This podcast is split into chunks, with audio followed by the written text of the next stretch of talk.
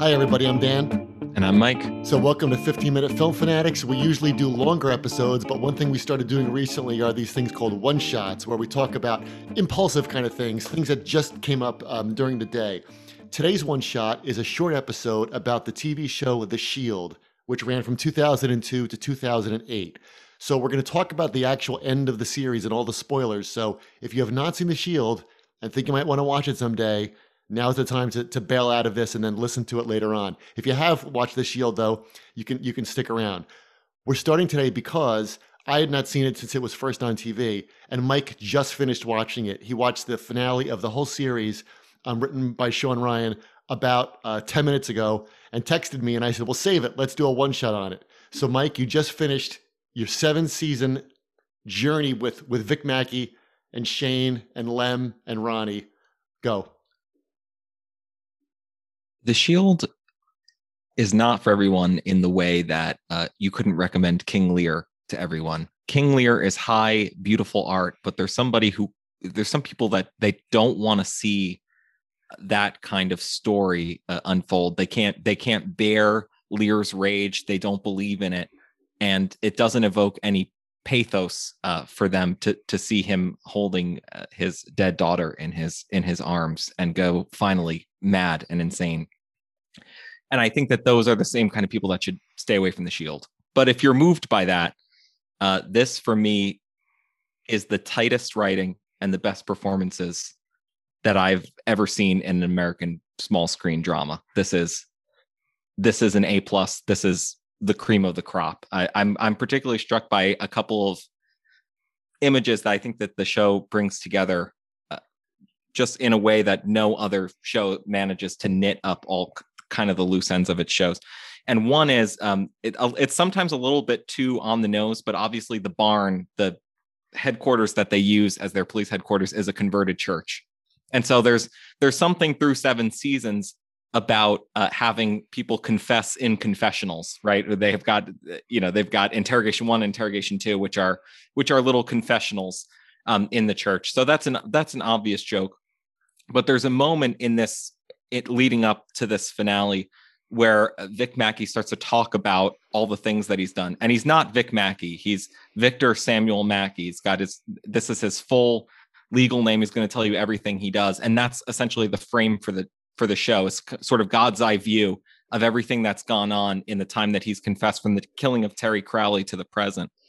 And it brings up a really, really important point, which is um, immunity without forgiveness. Like it's also a little bit too on the nose if I told you that Vic was going to go into a room, tell somebody everything he's ever done for the benefit of someone else who's overhearing who's going to grant him immunity. You know, that's, you know, it's a little too Catholic.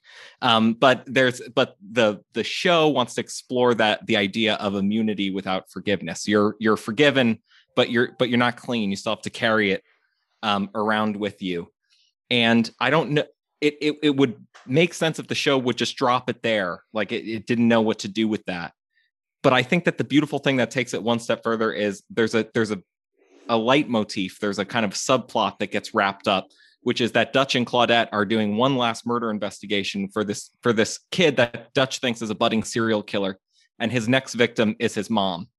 Dutch is not able to stop this kid, and they don't have enough evidence to pin it on him. Claudette has enough police experience to know that the kid will break and they're going to get a lawyer down there, you know, first thing Monday, but they're going to stick him in county for the night or for the weekend. And she says, you know, for as long as we can hold you, you're a guest of the county. And that's a way for the show to say that's the best police work that you can possibly do. The problem is not um, the the show really explores very well the problems inherent in the system. They they actually talk about the the prison industrial complex. They talk about in, in um, basically imprisoning people to enslave them and then shipping them to other counties.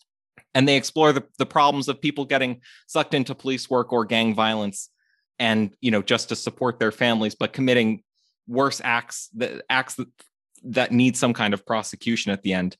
Uh, but the the concept of the concept of the guest of the county is the best you can do is gesture towards some kind of justice but you can't get there you're you can't solve crime because crime is in the heart it's literally an internal affair Um, you know, which again is kind of a joke that's almost too on the nose. When when Vic is going to be uh, investigated by internal affairs, that's exactly what the show is is about. It's about the problems uh, deep in the heart that are going to perpetuate crime, not the specific crimes in and of themselves, like you'd get in some other procedural. I think that part of the part of the point for something like a CSI, of which the Shield is a dark twin, is very much uh, in some kind of interest in the crime itself. You get to experience something that you wouldn't normally get to experience.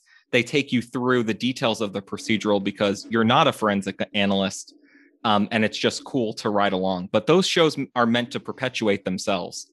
Um, this is about crimes compounding on each other until the structure that holds them uh, collapses and falls because Vic can't keep going forever.